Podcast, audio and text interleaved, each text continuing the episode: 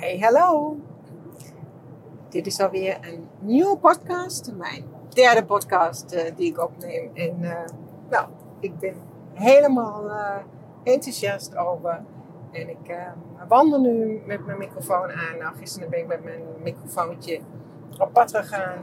Gewandeld, 20 minuten een podcast opgenomen. En kom er later achter dat het na een minuut of drie de podcast was gestopt.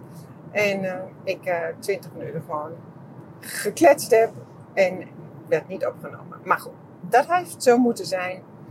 Zo zie ik ook mijn leven altijd. Nou ja, als het zo is, dan is het zo. En dan uh, is het ook voor een reden. En, ehm, maar goed, vandaag hoop ik dat het lukt.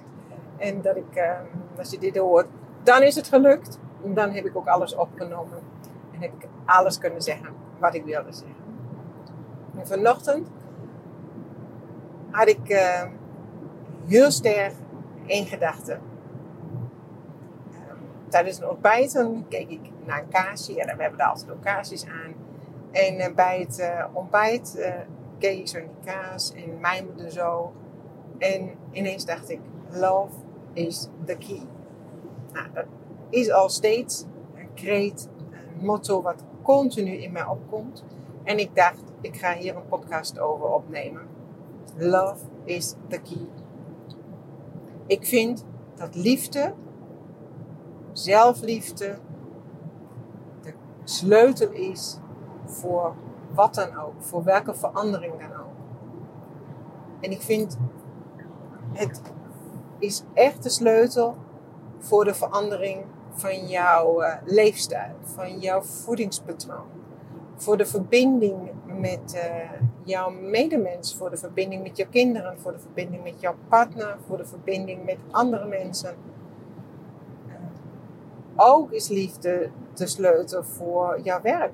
Als jij niet met liefde uh, jouw werk doet, dan um, kun je, ja, als je met, met liefde niet jouw werk doet, ja, wat is dat dan? Dan uh, zit je jouw uren eraf en je bent zoveel uren aan het werk. Um, en dan natuurlijk de vraag van kun je altijd uh, werk kiezen als je nu in een fabriek um, aan een lopende band werkt. Nou, dan is het misschien ook jouw um, droombaan en je doet het heel graag. Maar ook daar is het jouw mindset, jouw liefde voor dit wat je doet, jouw liefde voor jouw leven, jouw liefde voor de tijd die je besteedt ik zie zoveel mensen ehm, de tijd afleveren. Uh, gewoon niet bewust leven. En, maar dat is zo zonde. Want we hebben maar één leven. Hier en nu. En hoe erg is dat als je gewoon altijd erleeft dat je denkt, ach, ik ben blij dat het s'avonds is. Nou, wat doe je met die acht uren dan uh, op het werk? Natuurlijk ben ook ik een keer moe en denk ik, ach ja, ik zou graag thuis op de bank willen ah, liggen of ik zou graag naar. Maar um, ik doe echt dit wat ik het liefst doe. En uh, weet je, soms denk ik ook, ja, is, is soms geld verdienen en soms, um, ja, en geloof ik van dat je dit doet wat je doet, dat je daar ook geld mee kunt verdienen. Maar aan de andere kant is het ook, doe wat je doet, maar doe dat met liefde. Nou, maar goed, mijn stokpaardje is jouw voeding, is onze gezondheid. En ik wil het nu niet over het werk hebben. En ik wil het over de gezondheid en de keuze voor een gezond uh, leven hebben. Want daar vind ik namelijk ook, is liefde de sleutel tot succes. Want, en vanochtend kwam het heel sterk in mij op. Als jij liefde voelt voor jezelf en voor jouw lichaam, dan ga je hem toch niet um, ga je toch geen slechte dingen erin stoppen. En met hele slechte dingen, uh, dan bedoel ik bijvoorbeeld, dan ga je niet roken. En dan ga je hem ook niet volstouwen met liters alcohol bijvoorbeeld. Maar bijvoorbeeld roken vind ik zo een, een mooi voorbeeld. Nou, laat ik dan bij mezelf heel eerlijk zijn. Ik heb jarenlang gerookt. Nou, ik ben begonnen als uh, jong meisje met roken. Nou, volgens mij met 15 mijn eerste sigaretje gerookt. En uh, met vlagen heb ik uh, altijd gerookt. Ik heb ook altijd, als ik rookte, dan rookte ik ook goed. Maar ik was natuurlijk ook in die tijd ehm, heel onzeker. Ik was een heel onzeker meisje. Ik ehm, ging het gewoon, ook mijn onzekerheid wegroken. Daar voelde ik mij ergens bij horen. Daar voelde ik mij wat stoerder. Uh, dat was natuurlijk nog in die tijd. Ik ben 1970 geboren. Dus uh, 85 en 1990, dan was het nog ook gewoon dat je een sigaretje had. Ik weet dat mijn vader, die was filiaalleider bij een bank, uh, altijd sigaretten op tafel had voor zijn cliënten. Dus dat was nog in die tijd zo. Dat kun je je nu niet meer voorstellen, maar dat was zo. Dus, um, maar goed, ik was altijd onzeker. Toen ik naar Beieren verhuisde, in mijn eentje, was ik ook onzeker. En toen stopte ik allemaal troep in mij. Roken, nou, geregeld in het weekend echt ook alcohol. Uh, en vooral slecht eten. Nou, alle emoties die ik voelde, die eenzaamheid. Want iedereen had een partner. Zo langzaam kreeg iedereen, het was, ik was met, uh, in de twintig, midden in de twintig. Iedereen had, uh, kreeg kinderen, zo voelde ik dat. en ik was de enige single. Nou ja, dat kun je je voorstellen. Ergens had ik een uitlaatklep nodig. Nou, die zocht ik dus niet in gezonde dingen, in verspotten, in, in, in goed voor mezelf zorgen. Nee, die zocht ik alleen maar in verdoving. En dat was roken en dat was eten. Nou, wat uh, nou, het resultaat was uh, dat ik gewoon heel veel kilo's aankwam. Dat ik uh, echt op mijn hoogst, ik denk volgens mij 96 kilo woog bij een lengte van 1,73. Um, en nou ja, nog uh, uh, het, het erg aan het alles was uiteindelijk dat, ja, dat zo was dat ik zelf een grote model was voor grote maten.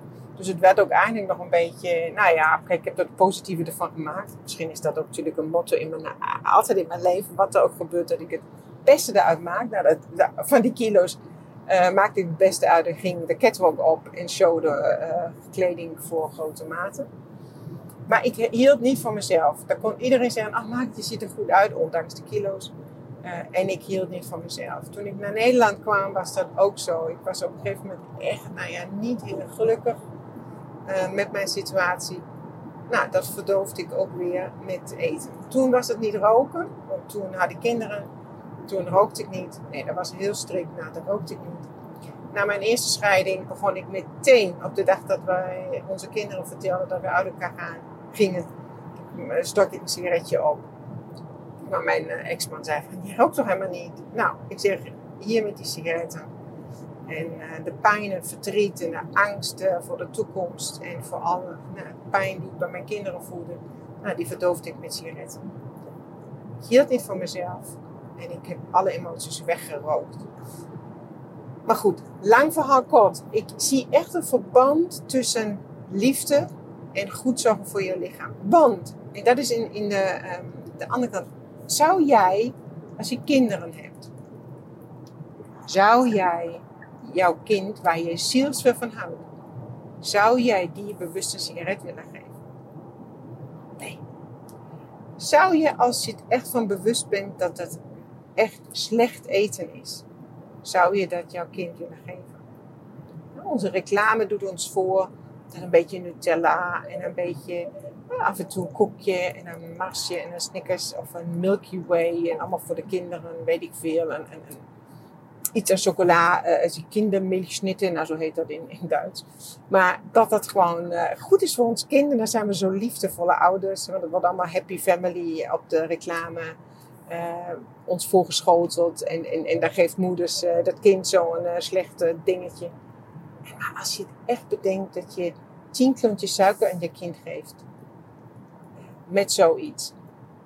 Dan zou je dat niet doen. Want, wees eerlijk, als er ergens klontjes suiker op de tafel liggen, dan zeg je tegen jouw kind, nee, niet doen.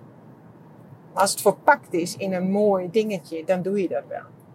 Zo ga je ook met je lichaam zelf om als jij van je lichaam houdt, dan voed je je lichaam met gezonde voeding.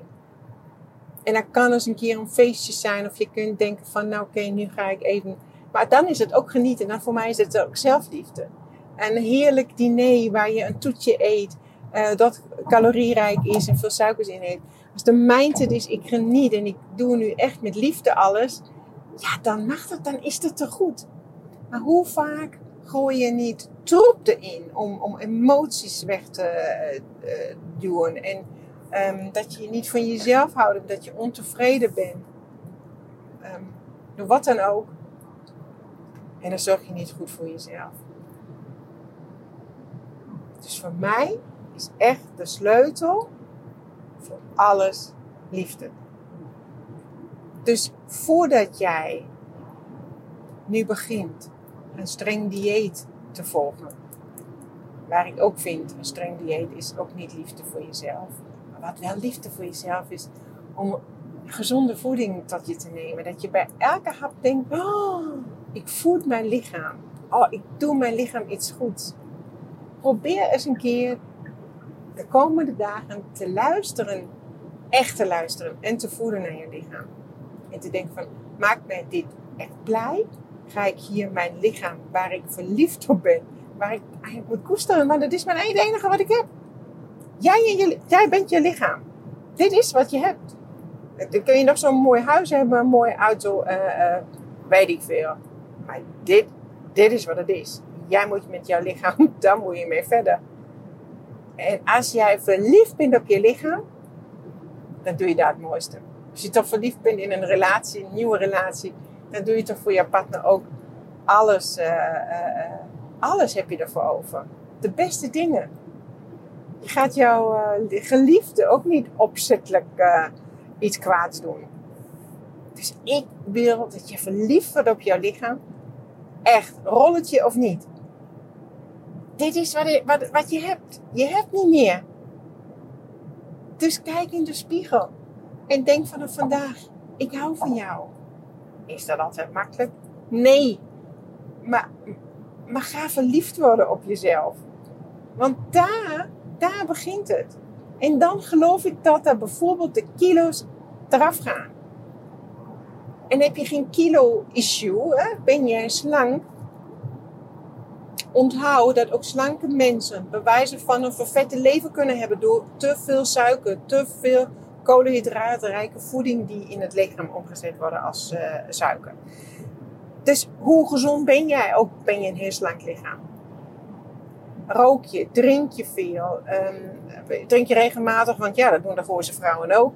Dingen, drink je regelmatig een wijntje en hoort dat er gewoon bij je leefstijl. Vraag je af wat je voor je lichaam doet, voor je leven. Uh, die eigenlijk dingen moet zuiveren, die reinigen, moet die, die afvalstoffen gaat omzetten en afvoeren. Ja, die is bezig om die alcohol te verteren. Maar goed. De key. Love is the key. Begin van jezelf houden.